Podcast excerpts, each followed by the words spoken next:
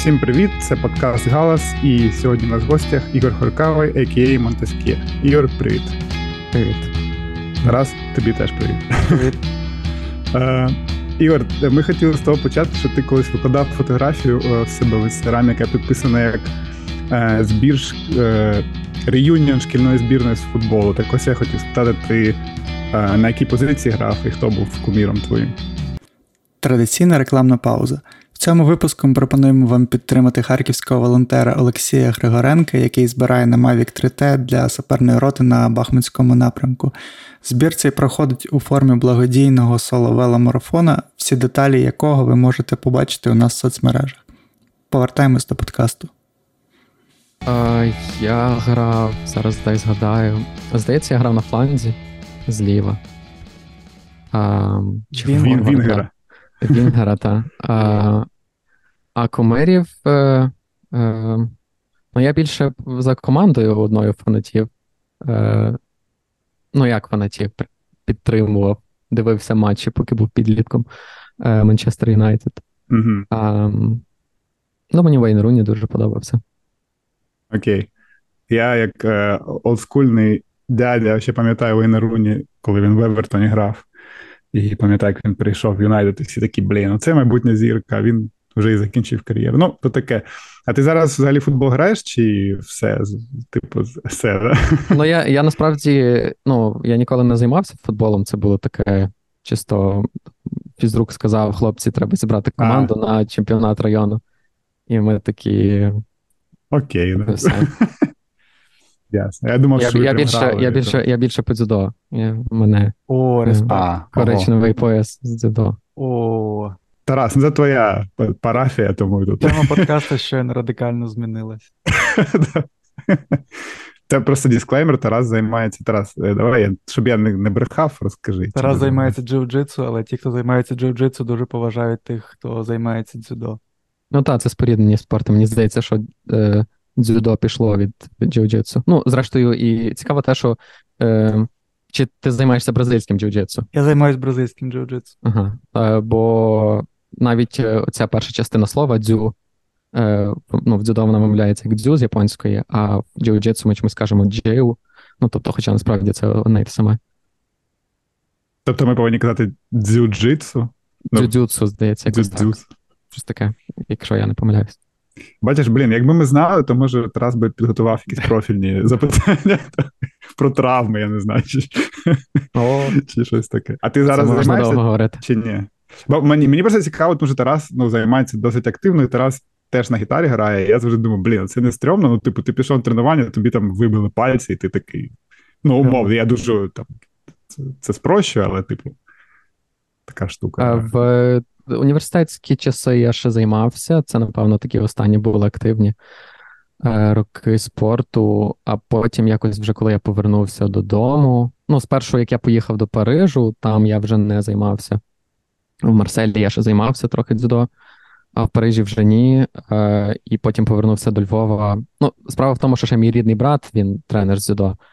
Е, Тому я, коли приїхав до Львова, я пам'ятаю, що я трохи ще ходив на тренування, але якось я переїхав тоді, мені було ну, далеко добратися, якось часу не було, я забив просто. Ну і зрештою, травми теж дали, далися чути, е, особливо на рівні колін, Мгм. як завжди. Тарас знайомиться теж, Я зараз лікую. на жаль. Ну, взагалі в наших колах вважається, що дзюдо травматичніше за джиу-джитсу. Так що, да, мабуть, це було правильне рішення, інакше ми б з тобою зараз не говорили саме в цих ролях. Можливо, це був би спортивний подкаст, але, але оскільки це подкаст музичний, то в принципі е, спортивна ця така е, рубрика закривається, я думаю, і ми переходимо до власне музики. І перше, що хотів тебе спитати про е, власне про Монтескє.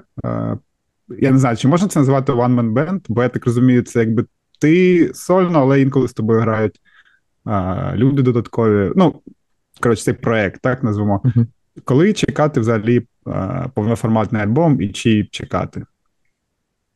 Е, ну, щодо One Man Band, е, так, е, так і є. Я, в принципі, пишу все сам. Цей проект задумувався, в принципі, як One Man Band. Е, Були якісь теж спроби залучити на постійно е, музикантів десь так в році 19-му, але якось тоді не дуже складалося з цим. Е, І тоді я ще раз вирішив, що дійсно я піду, напевно, цією стежкою One Man Band. І, в принципі, я зараз ну, досі я сам все пишу. Е, і а щодо повноформатника, то я думаю, там, схрестивши пальці, якщо все буде добре, то восени мав би з'явитися. Тобто зараз я роблю, а. готую е, сингл. Він, знову ж таки, якщо все буде добре, він вийде в вересні. Е, Теж має бути один фіт, можливо, два. Е, Один з яких, напевно, теж вийде сингл. І там далі буде повноформатник. Я насправді взагалі не хотів синглів випускати. Е, мене була така ідея, що я просто Дропнеш альбом. Візьму просто. і дропну альбом, бо мені вже е, настільки ця історія з цим альбомом. Ну, не те, щоб набридла, але вона просто тягнеться з якогось там кінця 20-го року, напевно. Е, І і трохи, ну. я... Це це не пов'язано з тим, що я дуже довго працюю над матеріалом, це пов'язано просто з такими великими дуже інтервалами між працюванням над чим, над роботою, над чимось, і взагалі, ну, коли ти там навіть не маєш банально часу, аби сісти за якісь свої речі, е, а інколи й бажання. Тому в мене цей процес дуже такий розтягнутий, повільний. Ем, так, роблю виключно тоді, коли маю бажання, якось не силую себе. А якою ти взагалі бачиш цю музику? Чи ти можеш сказати, що що тебе не знаю, надихає на неї, чи можливо артисти, чи можливо щось інше? Е, Ну, артисти, зокрема, е, ну, насправді надихає все там повсякденне, якісь життя, якісь ситуації, які з тобою стаються щодня. Не знаю. Банальна якась ідея, що хочеться щось записати, почавши з барабанів, та якийсь зробити трек, сісти за барабани, щось там настукати і зробити всього або з басу. І, зрештою, так і стається дуже часто. Ну, поки є оця іскра, коли тобі цікаво, коли тебе є якісь бажання щось відкрити для себе, поекспериментувати, доти пісні з'являються. А коли це ну, перетворюється в якусь таку дуже-дуже рутину, без якихось змін, то напевно складніше. Ну, я думаю, що це в першу чергу бажання до експериментів, якоїсь зміни, руху, пошуків. Це, напевно, оця мотивація якраз. Я може перепитаю трохи: от якби ти познайомився з якоюсь новою людиною, і вона б тебе там спитала: О, ти в групі граєш, а що ви граєте? Типа, от Соло чи ритм? Ти маєш на увазі жанрово-стилістично? Ну, Як... від від цього питання ти би 100% ухилився, тому я його так сформулював, щоб тобі було не дуже зручно це зробити.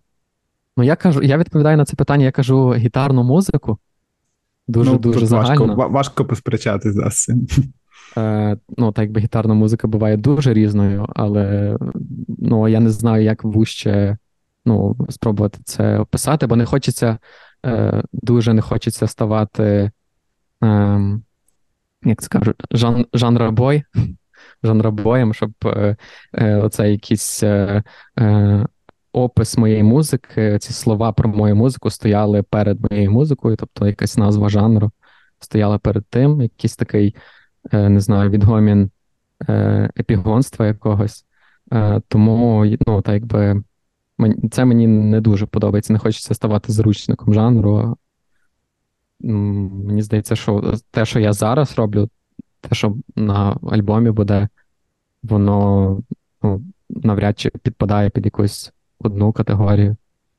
Тобто там дуже і різні і впливи теж, і. Ем... Ну окей.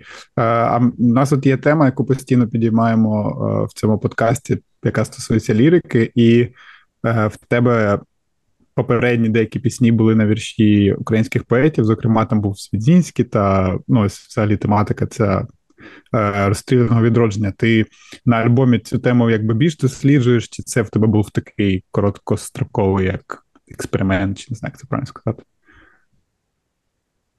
Е, Я думаю, що це була швидше короткострокова історія. Ну, на альбомі буде один трек теж на вірш е, одного українського поета.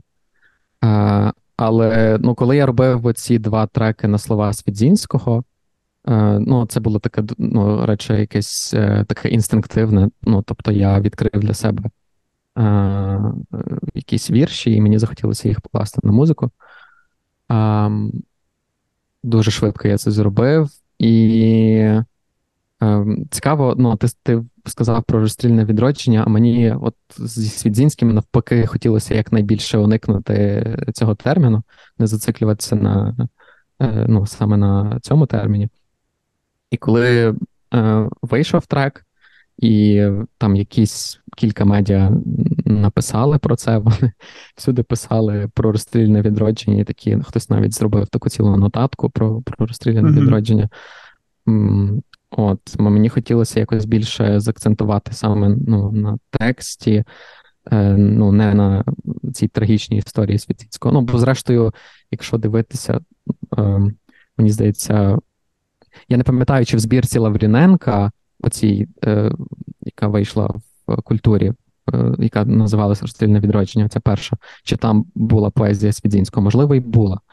Але якщо дивитися хронологічно, часово, то ну, Свідзінський все ж таки е, ну, він загинув е, вже під час Другої ну, світової. Пізніше, так. Е, він загинув вже коли, якщо не помиляюсь, Україна була окупована.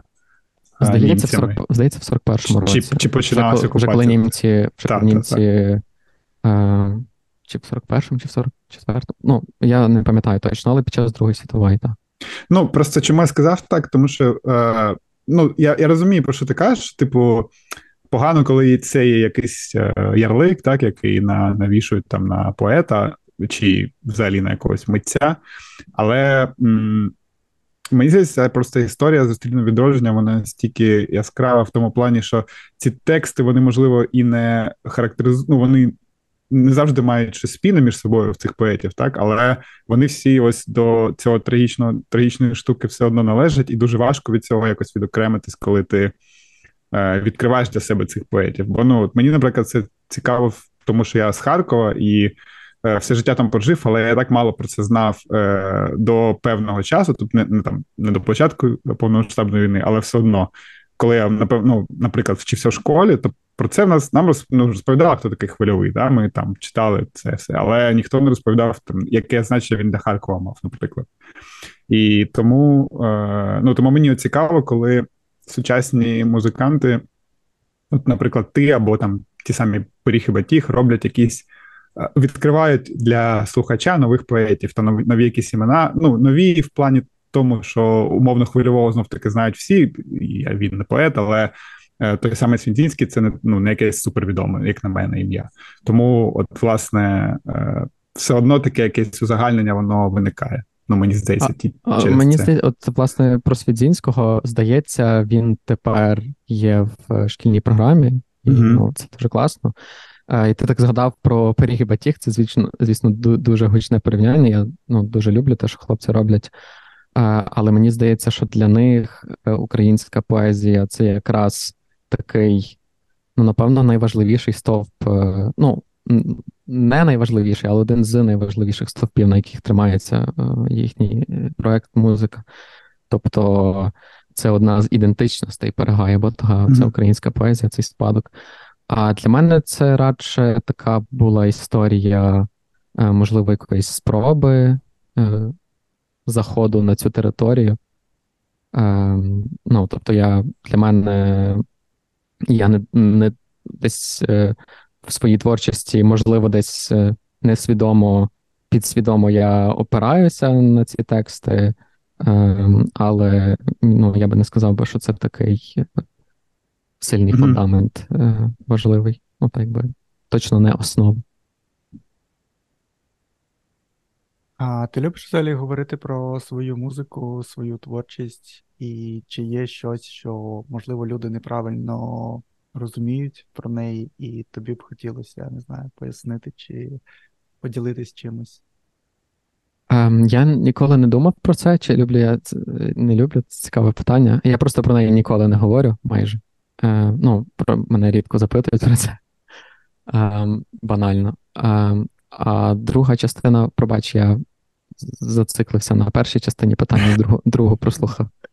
Ну, друга частина, вона по суті, якщо перша так, то чи правильно люди в цілому розуміють твою творчість сольну, і чи хотілося б тобі щось, не знаю, роз'яснити, чи чимось поділитись саме з цього приводу?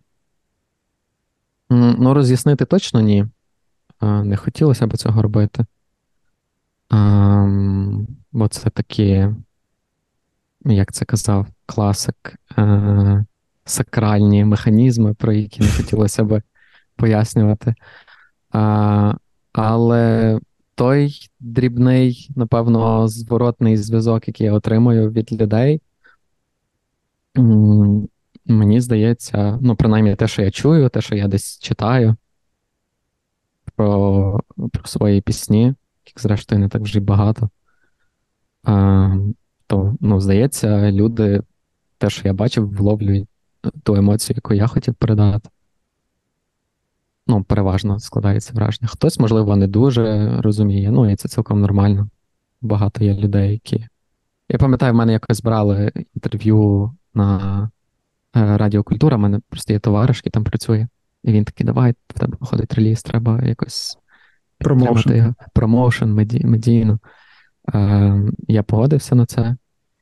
І ми А, ні, це була не ця історія. Це теж радіокультура, але вони просто включали треки і обговорювали з одним з музичних е, журналістів українських, і і ну, так виглядало, що ця людина абсолютно не ну, не зрозуміла, про що це. що це. Ну, тобто, я не маю на увазі, що вона не змогла зрозуміти, а тобто, що їй взагалі воно, ну, очевидно, не відгукнулося. Не, не цікаво.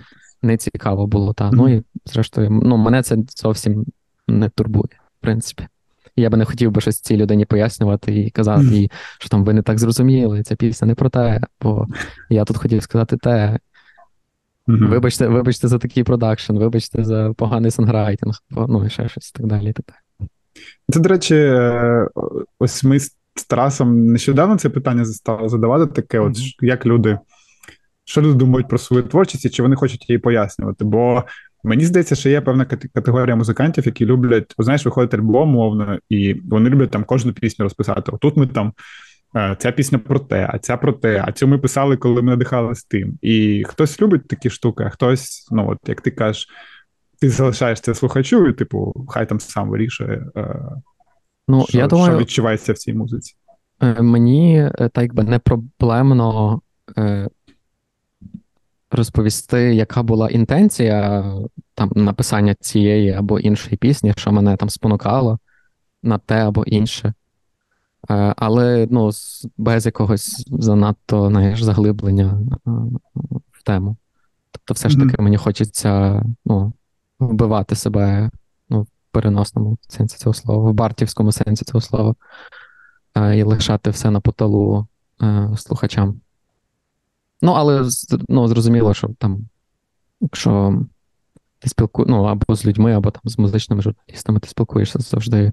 Люди хочуть докупатися до того, що там хотів автор сказати.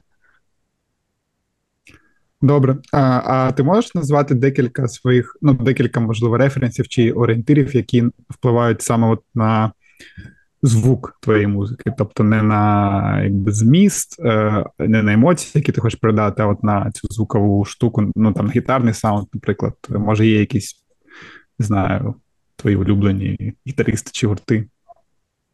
Ого, ну це питання таке, е, до якого ніколи ти не готовий. А... Ні, ну, Слухай, нас немає, якби відповідати не обов'язково. Ти можеш сказати ні, і все. Ну, в мене є ар- ар- артисти, яких я дуже сильно люблю. Я не знаю, е, чи там. Е, ну, свого часу я дуже любив е, там шугейс сцену. Там Коктут Вінс я дуже люблю. Ну, тобто речі, на яких я виростав, які формували мене. Е, ну, Джон Кейл це теж така важлива е, е, людина для мене. Скотт Вокер це е теж одна напевно, напевно, най така важливіша е, частина мого ну, формування мене як музиканта. Але ну, теж як купа гуртів. Ну, справді це можна так, знаєш, постійно дуже багато ну, беззупинно називати. Е, Мені здається, теж ну, я відчуваю якийсь вплив е, е там британської індітроніки, теж ну, там кінця 90-х, початку нульових, е, там Broadcast, е, Stereolab, ну, якісь такі речі. Mm-hmm. Ну, shoegaze сцена, я здається, вже сказав, так. Dream pop. Ну, словом, якісь такі жанри, те, що я люблю, але ну, зараз я слухаю дуже-дуже різне. До речі, по Скотта Вокера ти згадав забавна штука, що ну, мені теж дуже подобається, але я б сказав, що там, напевно, перший альбом, другий більше. І є такий ютубер, якому Тарас мені порадив нещодавно. Е, правда, Тарас я забув, як він називається. Той чувак, який металісти робить е, ці. Wyatt X Him. Так, так, так. І в нього є такі підбірки, типу там найбільш депресивні альбоми, найбільш там якісь. І в нього нещодавно було найбільш, е, типу, Weird альбоми, і там був Скотт Вокер, але забув який четвертий, здається. Четвертий, чи, чи, напевно, ці останні його. Напевно, речі? там в нього, я пам'ятаю, що в кінці дискографії там щось дуже реально дуже дивне таке, і воно навіть creepy трошки. Таке. Ну, я насправді дуже люблю ці останні його альбоми. Ем, останні, там скільки було Bish Bosch 14, потім 2006 Drift і 94 чи 91-й Тілт. То якраз Тілт мені, напевно, найбільше подобається з цього періоду. Ем, періоду, коли він випускав один альбом на 10 років. Ем, а з раннього періоду, напевно, оцей четвертий його е, сольний Скот, він так і називається Скот 4. Так. Ну там це кожна пісня від першого до останнього. А мені, ну, мій улюблений я зараз подивився, щоб не збрехати, це третій. Е, Я Власне, до речі, забавно, як я дізнався про Скотта Уокера. Не знаю, знов таки, у нас завжди таке є, що я кажу, може, це не цікаво, але я все одно про це розповідаю. Е, Я люблю цю передачу What's in my bag, де різні зірки показують, які вони війні. І колись дуже давно там був е, Окерфельд з Опет. Е, І він теж набрав дуже різної музики, і потім раптом таке, це Скотт Вокер, я дуже його любив слухати. Там є пісня Копенгаген, і от просто включаю цей шматочок, і такий нічого собі, що я не знав взагалі про таку музику. Ну, настільки мені теж сподобалося. Супер крутий чувак. Ну ладно, не будемо зациклюватися, але ті, хто не слухали, то прям це must, must listen. Е, Власне, в нас в подкасті є така тема про е, наслідування в українській музиці, і ми кожному гостю задаємо це питання, але я хотів зробити тут таку преамбулу, що я був на концерті Паліндрома і Монтескіє, коли це було. Е, Лі... ну, Львівський? Львівський? Так, десь рік тому. Е, на на цьому Фест Репаблік. Грудневий так, концерт. Так, так. От, І Ігор там грав першим сольно. І от знов таки при всій повазі до музики, яку ви робите з, зі Степаном, і до твоєї сольної, але момент, коли ти грав кавер на мертвого півня, був для мене якийсь, ну не знаю, прямо як от. Е, прямо пам'яті так закарбувався, таке щось було нереальне. І не знаю чому, от просто е, якось е, в плані емоцій мене аж так накрило. І я подумав: оце той момент, коли ну, існує це наслідування в музиці, коли якісь сучасні гурти, молоді там беруть і Е, ну, не те, що знаєш, банально грають кавер на щось старе, але я розумію, що це дійсно якесь підґрунтя або база, на якому е, сучасна українська музика виростає. От як ти взагалі дивишся на те, е, чи є ця база вже в українській музиці, чи чи ми дуже часто просто сліпо щось копіюємо з західних гуртів, наприклад?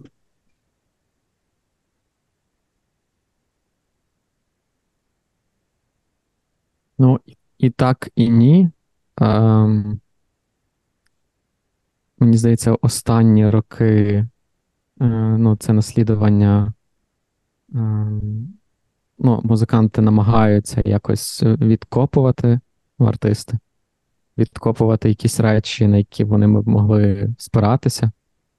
Ну, Так звані плечі гігантів. Ну, і це все пов'язано з цим ну, я не скажу, не вжию слово знайдення ідентичності, але теж якогось е, формування цього е, канону певного теж музичного. е, якоїсь теж постколоніальної штуки. Ем, зараз це все більше і більше. Ну, тобто, багато хто говорить про наслідування, багато хто говорить про ем, е, про е, ну, певне спадкоємництво в українській музиці. Е, І інколи, мені здається, воно грає, можливо, навіть якусь трохи е, грає такий злий жарт з музикантами, які, е, от шукаючи, от в цьому борсуючись в минулому української музики, е, знаходять ну, так якби перше ліпше і, і намагаються це якось возвеличити і піднести до якихось е, висот, виключно через те, що, в принципі, як такого ну, вибору і такої великої гами артистів ну, не було. Тобто, ну, за за принципом на на безриб'я і рак. Е, риба. Ну, типу, да. Ну, от в тому, власне, і питання, що не така вже велика історія незалежної української сцени, так, щоб на цьому сильно щось будувати. Але, от, ну, не знаю, Тарас може краще сформулює, але інколи в нас враження виникає, що ось щось попереднє, воно повністю руйнується, і виникають просто нові гурти, які е, як ну, на, рів, знаєш, на рівному місці щось. Можливо, своє. це і правильний шлях, бо я так свідомую, а чи ну, так би наслідування, чи потрібне воно? Ем, Ну, класно, коли в українській музиці з'являється якийсь е, е, акт, ну, група, там, артист, е, які надихають інших музикантів і робити якусь певну музику, е, або відштовхуватись від свого там, е, від свого спадку. Е, але інколи ну, важливіше навпаки порвати з тим минулим і почати робити щось зовсім інше. Я не бачу нічого поганого, наприклад, в наслідництві, оскільки я сприймаю українську музику як частину європейської, тому ну, тут можна ширити. Е, Ширити, мислити ширше там в контексті європейської музики і говорити про наслідування в європейській музиці, там хронологічно чи як. Е, Ну, зрозуміло, що хронологічно. Е, ну, цікаво, Тому що... для мене це це не, насправді не не таке вже й важливе питання, проблема. Ну, цікаво, що ну, у тебе така дуже дуже своя своєрідна перспектива, тому що е, ну, мені мені завжди здавалося, що ми недостатньо борсаємось у у якійсь е, ну, у своїй власній культурі, і, в принципі, якщо ну, якби, якщо це не потрібно, то ми, в принципі, йдемо правильним шляхом, тому що у нас цього якогось наслідування і зв'язку між поколіннями практично ну, практично і немає. Е, ну, це я так кажу, пробач, я перебив тебе. Ем, я, так кажу, ну, е, це така рефлекторна знаєш, думка. От Чисто я роблю такий вкид, інтелектуальну провокацію для нас трьох. Е, Ну, можливо, можливо, це і ну, важливо. Треба, ну, Про це треба посидіти, подумати добряче. Я над цим ну, так дуже не задумувався. Е, Тобто, навряд чи я зараз теж щось таке оригінальне скажу. Е, Але, ну, звісно, це. Ну, ні, не звісно, а Ну, можливо, ну це класно, коли є це наслідування, коли одні музиканти спираються на інших. Я в той момент, е, от згадав Кирило за цей грудневий концерт. В той момент мені захотілося ну, тобто, витягнути цю пісню з архіву і заспівати її. Ем, Але чи. Ну, бач, е, в тому випадку ефект був, я так розумію, ну, воно спрацювало, та ти ну, кажеш. Для мене, принаймні, дуже сильно спрацювало. Я не знаю, я не можу сказати, там було багато людей. Кому, Ну, кому, можливо, можливо, кому, хтось да. можливо, хтось з цих людей подумав, може, на що це лізти пхатися туди назад. І... Але ну, зрештою, все ж таки, культура так і працює, культура так і створюється. Ти дивишся в минуле, це ж такий трохи е, такий синтез, е, синтез того, що було. Та? Е, зрештою, та культура вона перетравлює минуле. Е, це важливо, але не знаю, це довга розмова, і думаю, навіть ціла окрема. Окей. Окей. У нас, в принципі, є час. Але в нас ще багато питань. Е, да, Ми хотіли ще з тобою обговорити про те, що от скоро виходить альбом Поліндрома, і нам хотілося зачепити такий аспект, от наскільки саме твій сонграйтинг вплинув конкретно на цей реліз?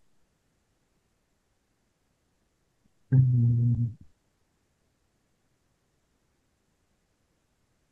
Ну, е, я почну з того, що я взагалі роблю на альбомі.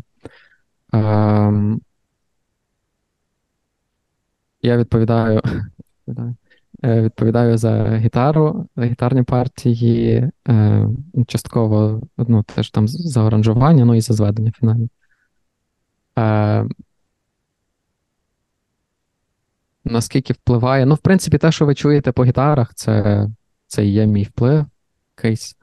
Е, звичайно, ну, зрештою, звучання барабанів, ну, я маю на увазі, як як я з ними працюю, як я їх обробляю, якісь там теж мої е, е, е ці прийоми, які я теж можу десь запозичую звідкись.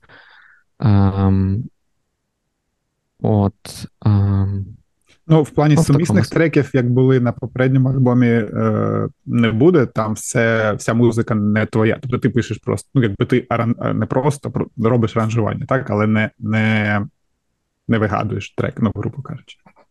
Е, Ну, воно так, ну, в принципі, так, так як ми зараз працюємо, ми так працювали зі, зі Степаном завжди раніше, ще до того, як е, е в нас з'явився е, Ілля з Володою, Ілля на басу і Володя на барабанах. Е, тобто Степан робив якийсь кістяк, ну, у нього текст був, е, там якісь мелодійні речі, е, і там я додавав гітари, якось ми це обговорювали, ну, і ну, таким чином це працювало. А це в форматі відбувається? Чи, ну, Це як на на репетиції, чи це перекидання якимось? Ні, ні, ми працювали раніше Е, через Телеграм ми постійно спілкувалися. Е, ми ж просто живемо досить далеко від одного. Ем, от, А зараз ем, зараз воно виглядає трошки по-іншому, бо, наприклад, там пишуться живі барабани, пишеться живий бас. Е, Степан поверх того накладає там свій вокал, якісь теж синти, я додаю гітари, якщо потрібно. Ну, от такий процес. Можливо, не дуже цікавий. Або я просто не дуже цікавий про це сказати таким голосом. Нас були просто ще й патронські питання. Ну і і загалом було цікаво, але я так ну, тепер зрозуміло більше, що в принципі твоя творчість, е, вона більш якби відокремлена, можна сказати. Ну, Тобто, Монтескє це те, що ти вигадуєш, тобто твоя музика, а паліндром це те, що ти аранжуєш. Ну, якщо так спростити ну, і так, якось класифікувати, то те, що ти робиш. Можна так сказати, так. Ну і якщо говорити теж про якісь там речі ем, концептуальні, то знову ж таки тут е, ну, Степан виступає певним куратором, uh так можна сказати, паліндрома. Е, і та якби це ну, його концептуальні рішення, і він ніби керує, він за штурвалом. А ми з хлопцями допомагаємо гребти. Тут таке ще питання. Я не знаю, як як його гарно сформулювати. От я я слухав творчість, е, ну, коли готувався до подкасту, слухав е, твої треки і слухав треки Паліндрома, і Мені було цікаво дізнатися, от що тобі дає ця співпраця, що ти ну, якби знаходиш у цьому. Не в негативному якомусь ключі, а от в буквальному. По моя участь в паліндромі, як так. вона впливає на мене?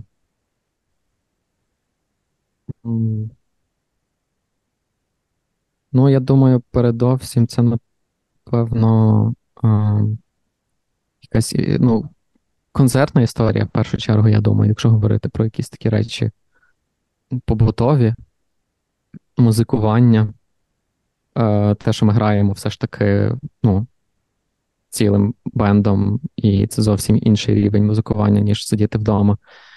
е, записувати барабани, е, і потім під луп записувати бас, потім під луп записувати гітару. Mm-hmm. Це не, не назвеш музикуванням, ну, бо немає цієї взаємодії. А паліндром це така.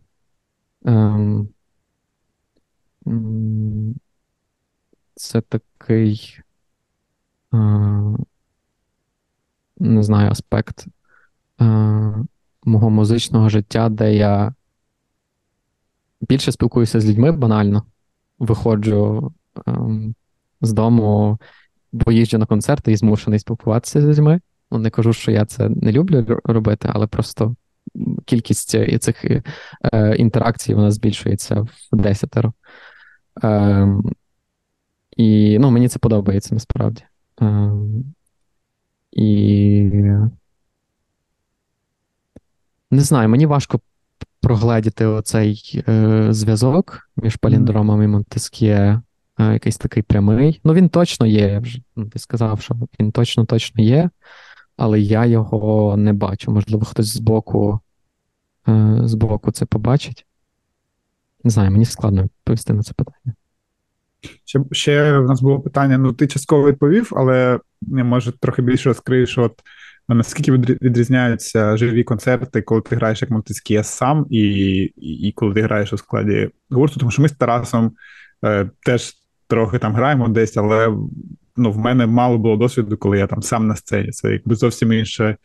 Ну, зовсім інша енергетика, так вся увага на тебе спрямована. Ти тобі комфортно, от в такому Особливо, наприклад, якщо згадати той концерт, е, про який я казав, тут там було дуже багато людей, і в тебе була якась, я пам'ятаю, там технічна штука, там щось uh-huh. коротше, щось там відходив десь шнур. Ну, а воно я розумію, що це збиває з е, як сказати, з темпу виступу. І от якщо порівнювати, то що тобі більше подобається в гурті грати чи самому?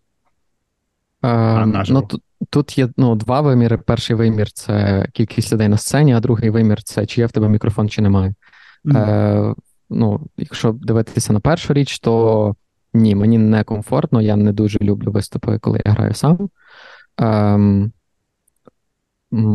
я, я не знаю, як би це було, коли я би грав е, з іншими людьми на сцені, і я би співав. Можливо, ефект би був той самий, і я би сказав: ой, знаєте, виявляється, що я і з людьми на сцені не дуже комфортно почуваюся. А коли, ну, можливо, це пов'язано теж з якоюсь е, невпевненістю, там, не знаю, співу, та, от, банально, якихось таких речей. Те, що в тебе мікрофон в руці, і так якби ти майстер май, е, церемоній е, залу, е, додатковий тиск, відповідальність.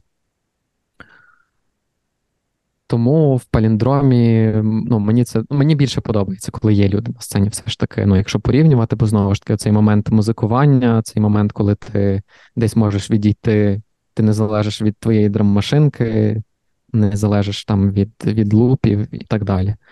Е, Тому мені все ж таки більше подобається, коли є люди на сцені, бо все ж таки музика це. Е, попри те, що я пишу сам всю музику вдома, але мені би хотілося її виконувати ну, в повному складі. Колективно якось так. Так, я думаю, що я прийду до цього, можливо, навіть найближчим часом. Ну, було б, я б дуже цього, цього хотів, справді. Угу. Окей, добре. Е, Ти ще тут е, трохи згадав, що ти жив у Франції, і в мене є таке питання. Е, можна сказати, частково від моєї дружини, яка дуже любить твою музику, і вона теж французьку вчить ага. зараз. Е, це зовсім не пов'язано з музикою. Зараз буде Це лінгвістична хвилинка. Розкажи, чи важко тобі було вчити французьку мову, і що ну, найбільш дивне в ній? Ти можеш таке, не знаю, якийсь приклад навести чогось супер дивного для нас, людей, які не знають її. Я не помітив цього процесу, і, можливо, е, в цьому плані я людина щаслива, бо завжди є оцей страгл е, умовного бар'єру і вивчення мови. Я не помітив цього взагалі, бо я з шести років французьку вивчав. Mm-hmm. Я вчився в французькій школі у Львові, ну, де вивчали французьку. У нас була французька література, у нас було французьке ділове мовлення, у нас було французьке країнознавство, там, е, ну і французька мова. Та, Слухай, можна тебе е, швидко, швидке питання дотичне задати. А чому батьки тебе віддали у французьку школу? Бо ну, це не зовсім така традиційна штука. Зазвичай в англійську видавали, якщо вже якусь мовну школу, чому саме французька? Е, ну, в, на, в нас насправді в нас була школа з поглибленими французької та англійської, але здається, коли я е, йшов до школи англійської, ще не було е, спеціаліз... Е, поглибленого вивчення. Але це ну, банально, я жив поруч, і а, мій мій тато ходив в цю школу. Mm. Ну, І мій старший брат ходив в цю школу. Тому от. Так. Ці прекрасні Наслідування в, в, в лінгвістичній штуки. Так, ну окей, я тебе перебив. так. А на, те, що ти казав про найдивніше для нас, ну не знаю, мені досі те, що мене е, фасцинує, ні, напевно, фасцинує, те слово дивує. Ем, Дивує е, досі щодня, це коли ти там розумієш, що якісь там українські слова, це там просто, ну, це французькі слова, ну там не знаю банально, е, ну не знаю, тротуар, майже все, що закінчується кошмар, на ці, так, ці, ція, mm-hmm. кошмар, mm-hmm. тет-а-тет, е, анфас, фасад, ну і так далі. і так далі. Купа купа слів, навіть якихось таких, можливо, десь ну, бордюр, е, які ти не зовсім е, так би, ну, не одразу можна зрозуміти, що це французьке слово. Є багато таких речей. Е, Ну, це, напевно, так. Досі мене дивує, коли я спиловлю на думці, що десь якесь слово буває таке. Ну, да, Тарас, давай. На тебе, як на музиканта, взагалі вплинуло якось е, ну, цей французький бекграунд? Ем, Я думаю, що е, вплинуло банально через те, що я теж французької музики багато слухав дуже. Ем, Я дуже люблю Жака Бреля, е, групу Ест. Е, і багато багато інших. Е, ну, В такому сенсі так, е, вплинуло. Ну і теж перебування, ну, знову ж таки, я прожив там е, три роки, такі роки формування, ну, так якби моє навчання, е, там е, якісь спілкування з французькою молоддю. Тобто я тоді, мені здається, дуже сильно відрізався від якогось українського контексту. Е, тобто, я коли їхав за кордон, я я хотів, я знав, що я повернусь в Україну. Причому це було навіть якесь таке теж принципове питання, бо я пам'ятаю, я коли збирався їхати, там 17 років, тато мені каже: О, там ти не повернешся. Е, я йому сказав, ні, тато, я повернуся ну, з якихось таких ідеологічних міркувань. Потім ну, в той же рік стався Майдан. Ем, і якось воно закріпило це бажання повернутися. Я завжди завжди знав, що я повернуся додому. Ем, і, Але поки я був там, тобто контактів з якоюсь ну, з українською діаспорою в мене не було взагалі. В якийсь момент я пам'ятаю, коли я приїжджав додому на канікули, в мене були ну, тобто, моя українська, вона дуже сильно змінилася за той час, бо я там спілкувався виключно французькою. Всі мої друзі були там або французи, е, або там якісь китайці, японці і, і з інших країн, там з Африки і, і з Латинської Америки. До речі, е, одна з моїх найкращих подруг з Колумбії. Точніше, вона франко-колумбійка. Е, І цей досвід, я думаю, точно вплинув ну, на формування мене як е, людини. Е, Мені здається, ну, французька молодь, ну, багато є спільних з українською молоддю, все ж таки дуже сильно відрізняється. Е, Тому не тільки як музикант, а загалом в такому вимірі загальнолюдському на мене це дуже сильно вплинуло. А в тебе багато залишилося контактів, друзів? Ну, ти сказав, це твоя подруга, Франко-Колумбійка, а може ще хтось, з ким ти постійно спілкуєшся, є, чи воно все. Е, ну, от з нею ми спілкуємося, зідзвонюємося. Теж я спілкуюся з іншим своїм найкращим другом, що можна це вжити, е, французом Вінсент. Навряд чи він це буде слухати. А він, а він розуміє українську? Ні. І він, можливо, ну, ми з ним зідзвонюємося регулярно, спілкуємося. І він, можливо, навіть приїде в Україну якщо все буде добре, то ми побачимось там через ну, багато років. Ну і до 22-го року я старався їздити. Ну, от я повернувся додому після навчання в 19-му році, здається. Е, І тоді там у мене таке було правило: там раз на рік я їду в Париж до друзів своїх. Ну і зрештою, я так притримувався цього правила. Ем, Клас. І, і та, тому я підтримую зв'язок е, постійно. Добре. Е, закінчили лінгвіст. Минулого разу ми обговорювали, е, як в Австрії люди спілкуються на діалектах, які не схожі на німецьку. Сьогодні обговорюємо французьку, Тарас, я не знаю, що наступного разу е, яку мову будемо обговорити, ну, подивимось. Ігор, ще є питання про. Здається, якщо не помиляюсь, ти працював в бібліотеці, і це звучить як така типу, мрія для інтровертів, які люблять літературу. Але я не знаю, у мене немає знайомих, хто б там працював, тому е, розкажи, як як це взагалі, чи це класно, чи це не класно працювати в бібліотеці.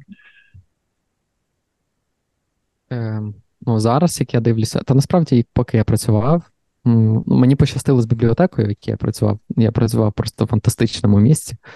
Е, це вважається найстарішою бібліотекою України. Ну, зрештою, найстарішою, яка має цю тяглість, яка ніколи не переривалася. Бо, звісно, ми можемо говорити там про не знаю, книгозбірні Ярослава Мудрого, але де ця книгозбірня зараз, ну так би і немає.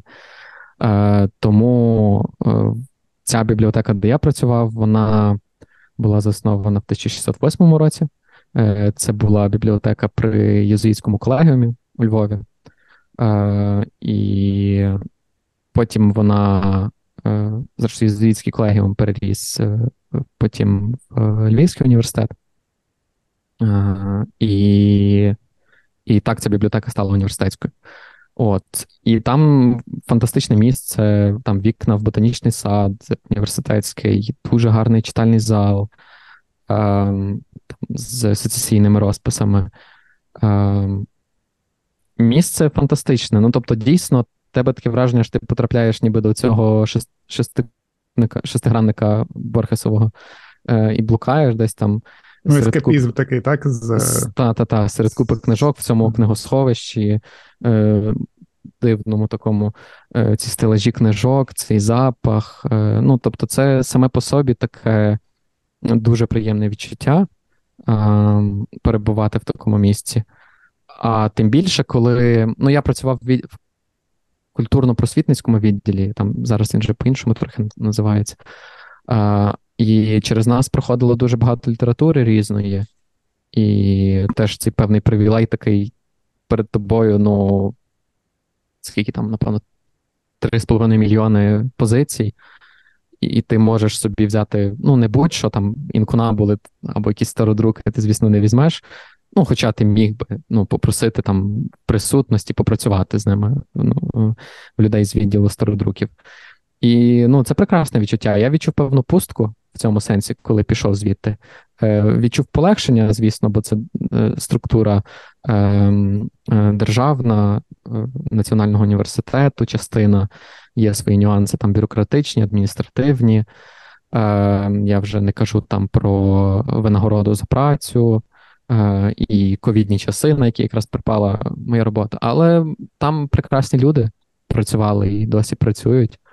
Ем, тобто, в мене дуже дуже дуже теплі спогади про це місце. Я буквально позавчора, чи ні, це було. Це було, здається, минулого тижня. Я туди заходив. Подруга е, приїхала е, з-за кордону. Е, ну, Ми гуляли по Львову. Я кажу, а йдемо зайдемо подзвонив до своїх колег, ми зайшли, походили по книгосховищу. Ну тобто, е, якось, е, попри оці всі нюанси бюрократичні, в мене ну, найтепліші спогади. Це прекрасний досвід працювати в бібліотеці, і мені здається, зараз е, ну, це дуже сильно на мене вплинуло і теж на мою.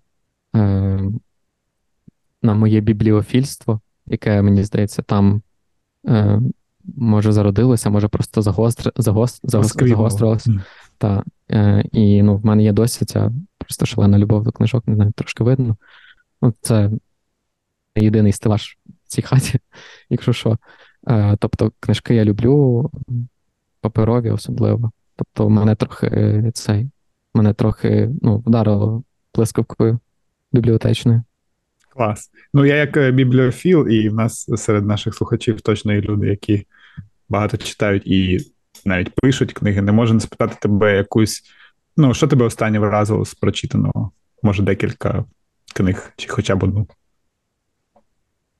Е, Ну, останнє, що я закінчив. е, Так, зараз в мене є тут кілька позицій, які я читаю, але останнє, що я закінчив. Ну, я. Е, це була збірка есеїв е, Хосе Ортегі і Гасета е, видавництво основи, е, там, де бунт мас і інші ці есеї його.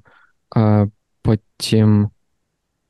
Ну, Насправді дуже багато. Ну, Я стараюся стараюся якось тримати себе в тонусі читацькому і читати якнайбільше. Ну, з такого навіть музичного, може, ну, все ж таки подкаст музичний. Е, зараз я читаю книжку Джервіса Кокера Good Pop, Bad Pop, і там теж ну, дуже мені подобається це, як він залазить на свій стриг, на який він там 20-30 років закидав якісь різні речі. І тут він раптом згадує про нього і вилаз, залазить на нього і дістає ці всі предмети, і їх описує, і якісь спогади е, про них. Е, Такий формат дуже мені подобається. Ну і насправді, е, що там ще такого? Е, З художньої ну, Трубадури імперії я недавно читав Евет Томпсон, теж ну, це про е, постколоніальний дискурс. Ну, Вона там описує вплив російської літератури. Е, Е, в Росії, е, ну і не тільки там сприйняття теж російської літератури на Заході. Така ну, дуже цікава, гарна монографія.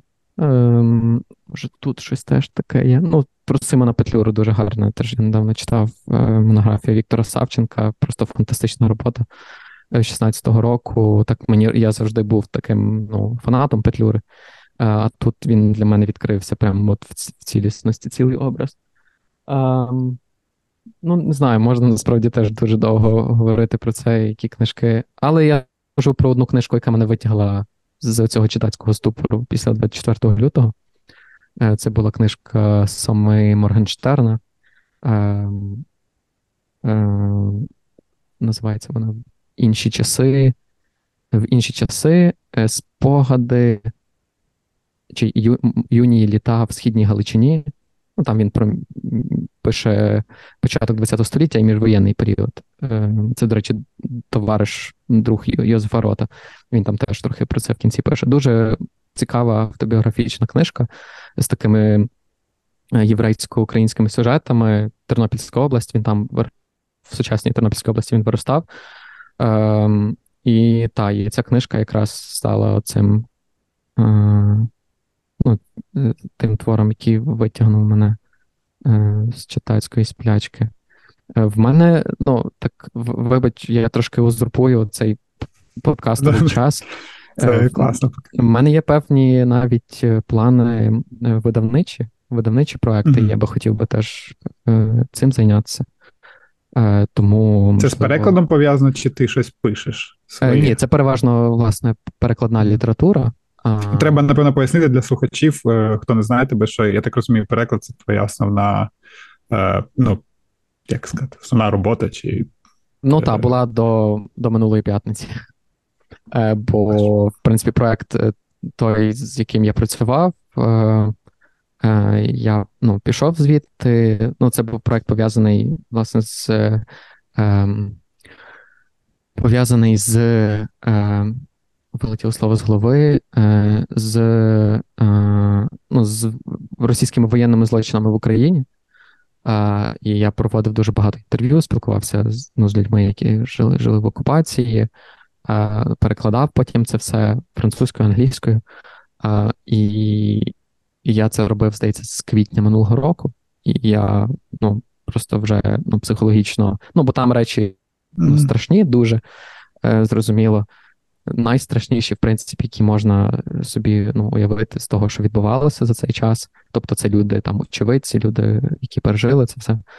Ем, І я просто психологічно ну, не стягнув е, вже. Е, і пішов пішов з цього проекту. Ну і це було таке. Е, якщо раніше я теж для видавництв перекладав трохи е, зовсім трішки. Я починав, можливо, думав, що це один зі шляхів. А, і це було щось таке Ну, бо я не дуже уявляю себе, роблячи щось одне, мені хочеться якось урізноманітнювати завжди. От там переклад, тут музика, тут ще щось. А, І і це дзюдо вже ні, на жаль. А, але ну, от переклад був одним з ну, з тих речей, де там ти відключаєшся зовсім. Ну, Тобто це таке, що забирає тебе 24 на 7. Я переклав одну книжку, вона теж там ну, досить довго в стадії редактури, зокрема через там через ковід, через війну е, повномасштабну. Е, редагував трохи теж, е, бувало, коректор робив. Е, є таке видавництво Львівське Леополь, вони видають графічні романи, мальописи, адаптують. Вони вони зробили Франка, героя по неволі, прекрасний, просто графічний роман в двох томах. Ем, І адаптації французьких, переважно франко-бельгійських теж речей, всяких там маленького принца, Жоан Сфар вони зробили, Бальзака, батька Горьо. Е, От такі речі. І я думаю, що ну, мені завжди цей видавничий. Е, е, Видавничий, як це правильно назвати? Е, ну, видавнича діяльність е, мене завжди захоплювала, і, можливо, я от доріс до того, аби, можливо, навіть зробити якийсь та, свій видавничий проєкт. Е, не знаю, як я до цього дійшов, від чого. А, від перекладів. Ну, а зараз я ну, тобто, не перекладаю, можливо, я захочу щось перекласти для свого видавництва, якщо воно, що ці плани не кануть у лету. От то зараз я пішов виключно на музичні хліби, mm. і тому треба щось сіяти. І я зараз дуже би хотів от зробити, доробити Монтескє, якось так, щоб мені за це не було соромно. Е, доробити паліндрома, е, ну, зіграти цей тур, зібрати трохи грошей для для військових і якось там рухатися далі. А, Якраз я дуже довго думав над переходом, але ти, в принципі, сам його зробив. Е, чи є у тебе якесь розуміння ролі митця під час війни? Я думаю, що немає. Ну, це рефлекторна така відповідь. Тобто окремої ролі нема у митця. Вона повинна. Ну, митець здається... такий самий, як і будь-яка людина, так? Під час війни. Так, я думаю. Ну, тобто, кожна людина індивідуальна, незалежно там, чи вона митець, чи не митець, вона по-своєму так якби цей досвід переживає. А, ну, Тобто, і цей кожен досвід він е, важливий. Якщо говорити прямо про роль митця, то, звісно, ти можеш вибрати свідомо е, якусь таку роль, там, скажімо, не знаю, використовувати, е, якщо в тебе є якась там фанбаза, якщо в тебе є це там публічний ресурс, використовувати це для того, аби якось е, якісь, можливо, вади суспільства, ну, те, що стосується, можливо, теж влади, якихось публічних речей, е, про це говорити, писати, ну, використовувати це як майданчик певний. Ну, це як один шлях. Ну, Знову ж таки, ні, ніхто не зобов'язаний це робити, митці так само не зобов'язані. Але мені здається, що це гарний так би, шлях, що це ну, зараз, якщо говорити про Е, е, про Україну, про нашу державність, то ну, скоріше за все, це важливо. Такий шлях. Ну, Є шлях, е, там можна назвати це шлях пропаганди, та максимально ну, не в пейоративному сенсі цього слова, а в такому е, нейтральному. Ну, тобто, я поширення чогось, промоція чогось, якихось ідей. Е, Там співати пісні ну, там, на тему війни, ну, робити це по-різному. Та? від там Байректарщини до чогось е, більш вишуканішого. А, Якось підтримувати, підбадьорювати людей, підбадьорювати військових. Тобто, це дуже часто це працює. Е, навіть ну, там та ж сама Байректарщина, яку назвали, вона все ж таки, можливо, якусь свою теж роль в цьому відіграла е, для підтримки ментального здоров'я українців. Ем, а роль ну, митця, ну, я не думаю, що є якась одна роль митця. Ну, тобто вони є дуже різні, і в кожного свій шлях. Кожен ну, хтось закривається в собі навпаки, в своїй творчості, хтось хтось розквітає в такому сенсі, теж артистичному під час війни. Хтось покінчує життя самогубством, як Вітка, цей польський письменник, художник, який просто не витримав тиску цього психологічного. Ну, тобто, от митець, та, от можна було б в нього спитати, яку він бачить роль митця під час війни. Ну, тобто, хтось хтось багато е, митців йдуть на фронт, ну, буквально та захищають нас. Е, І велика дяка і шана їм за це. Ну, тобто, дуже залежить. Я не думаю, що можна це якось е, описати і визначити цю роль митця, дати дефініцію. До речі, Тарас, ти мене не питав, але я все одно скажу. Е, тому що я е, трошки хотів пов'язати цю попереднє літературне питання і це. Просто подумав раптово про те, що я вчора почав читати книгу, яка називається Повітряна війна і література. Я, на жаль, забув автора, це німецький Е, письменники. Це по суті набір його лекцій, е, в яких він розповідає про те, як німецька література рефлексувала бомбардування Німеччини під час Другої світової. Ну тобто, те, про що взагалі мало хто каже. Е, окрім Вонегута, я так напевно нікого не згадаю, хто про це взагалі писав. Так, от він каже, що е, німці, і в тому числі ті письменники, які були на той час, вони якби обрали шлях просто закрити на це очі. І взагалі, якби ніби цього не було. Тобто мені подумалось, коли я зачитав, і от зараз, коли Ігор казав, е, ну, відповідав на питання, мені подумалось, що можливо часткова роль може бути у фіксації якихось штук. А, Зрозуміло, що зараз є інтернет і є все таке інше, але про, інтернет... Про поствоєнну літературу, так?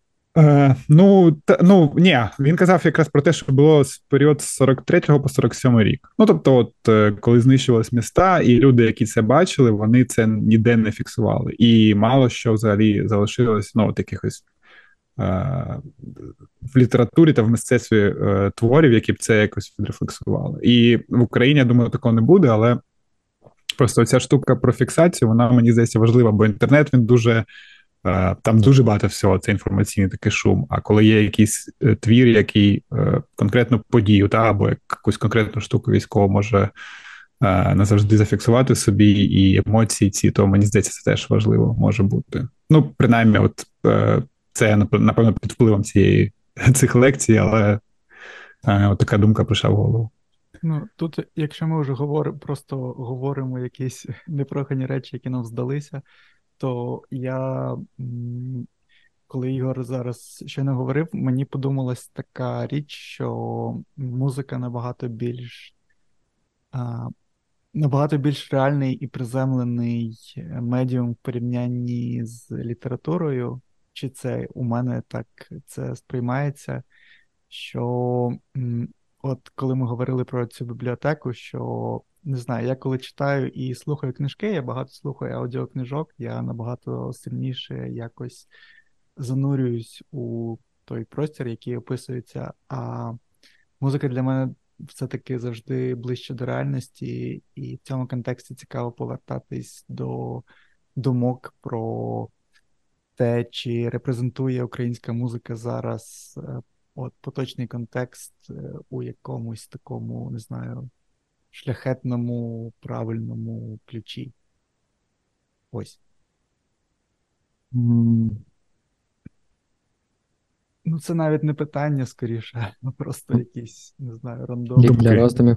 Так. Ну, е, в якомусь сенсі, ну, я розумію, що ти маєш на увазі, бо е, музика, вона е, все ж таки більш надається до якихось таких реакційних е, повідомлень, меседжів. Е, ну, там, скажімо, щось трапляється, та е, підрив дамби, там виходить в артиста пісня про це, або там патрон розмінував чергове поле, ну, з'являється ну, пісня про нього. В цьому сенсі література більш складний медіум. Зі зрозумілих причин, бо вона об'ємніша. Ну, це так само, як ну, пісня може бути як воєнний плакат, мені так здається. Mm-hmm. Тобто реакційна, короткотривала, е, вона може бути досить швидко стати неактуальною. Е, і, можливо, нам хочеться цього, аби якось е, десь оцей нерв суспільний, те, що ми зараз відчуваємо, ми його хочемо. Можливо, ми б хотіли прочитати якесь оповідання про те, що сталося вчора, і щоб воно нас пронизило. Але ну, такого не буває в літературі. Ну, хіба там якісь е, на на рівні якихось постів в Фейсбуці або в соцмережах. Ем, Тому, ну, тобто, я роз, я розумію, що ти маєш на увазі, і мені здається, що воно стається саме так. Ну, цей зв'язок він пояснюється цим. Те, що мені принаймні в голову зараз приходить. Власне, на цьому подкаст підійшов до кінця. Ігор, в нас є завжди в кінці така рубрика, яка називається Вільний мікрофон. І ти можеш сказати все, що ти хотів би сказати, але не сказав, або щось побажати, не знаю. Е, або промовчати. Нема у нас ніякої цензури, немає ніяких правил. Тому.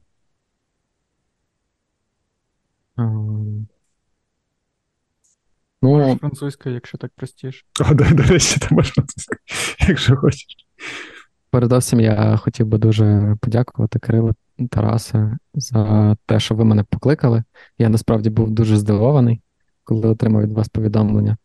А, Тому ну, дуже дякую за те, що ви написали. Мені я трохи переживав, бо е, ну, досвіду в мене якихось таких інтерв'ю, тим більше таких дов, довгих е, не було взагалі. Але ну, мені дуже сподобалося. Е, дуже вийшла у нас цікава розмова. Е, не, Немає цього відчуття, що якось дарма витратив час, і це, напевно, не, найважливіше. Е, І так, я дякую дуже вам за ну, за те, що ви робите, за за те, що відкриваєте е, таких всяких артистів е, дуже цікавих. Ну, я бачив, що у вас вийшло інтерв'ю з Катериною Гриву. Mm-hmm. Дуже подобається і те, що вона робить. Е, З Сейрою та там зі Степаном ви спілкувалися. Та, тому в першу чергу дяка вам. Е, Дякую дуже теж е, слухачам, які дожили до цього моменту. Подяк.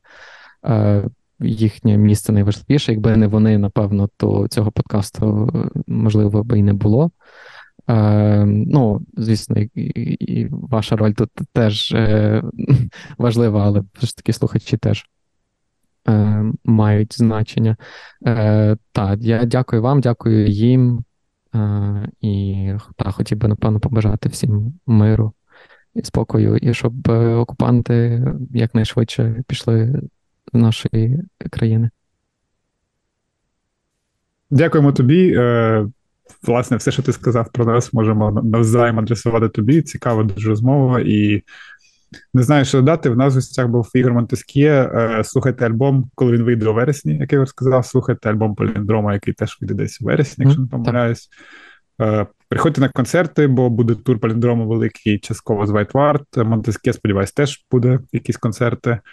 Е, принаймні у Львові, якщо ви будете у Львові. Тому дя... так, ну і звісно, дякуємо всім, хто на нас підписаний на Баймі Кофі. а тим, хто не підписаний, то якщо у вас є бажання, то підписуйтесь. Там завжди в нас багато різних цікавих штук, і розширені версії всіх епізодів доступні тільки там. Тому це був подкаст Галас.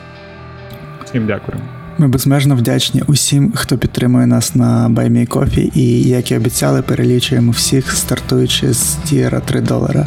А це Берка Вікторія, Слава Україні, Subway Sun, Alien Observer, Ян, Боксер, Сашко Рогов, Транк, Андрій, Ігор Зубко та Магнет.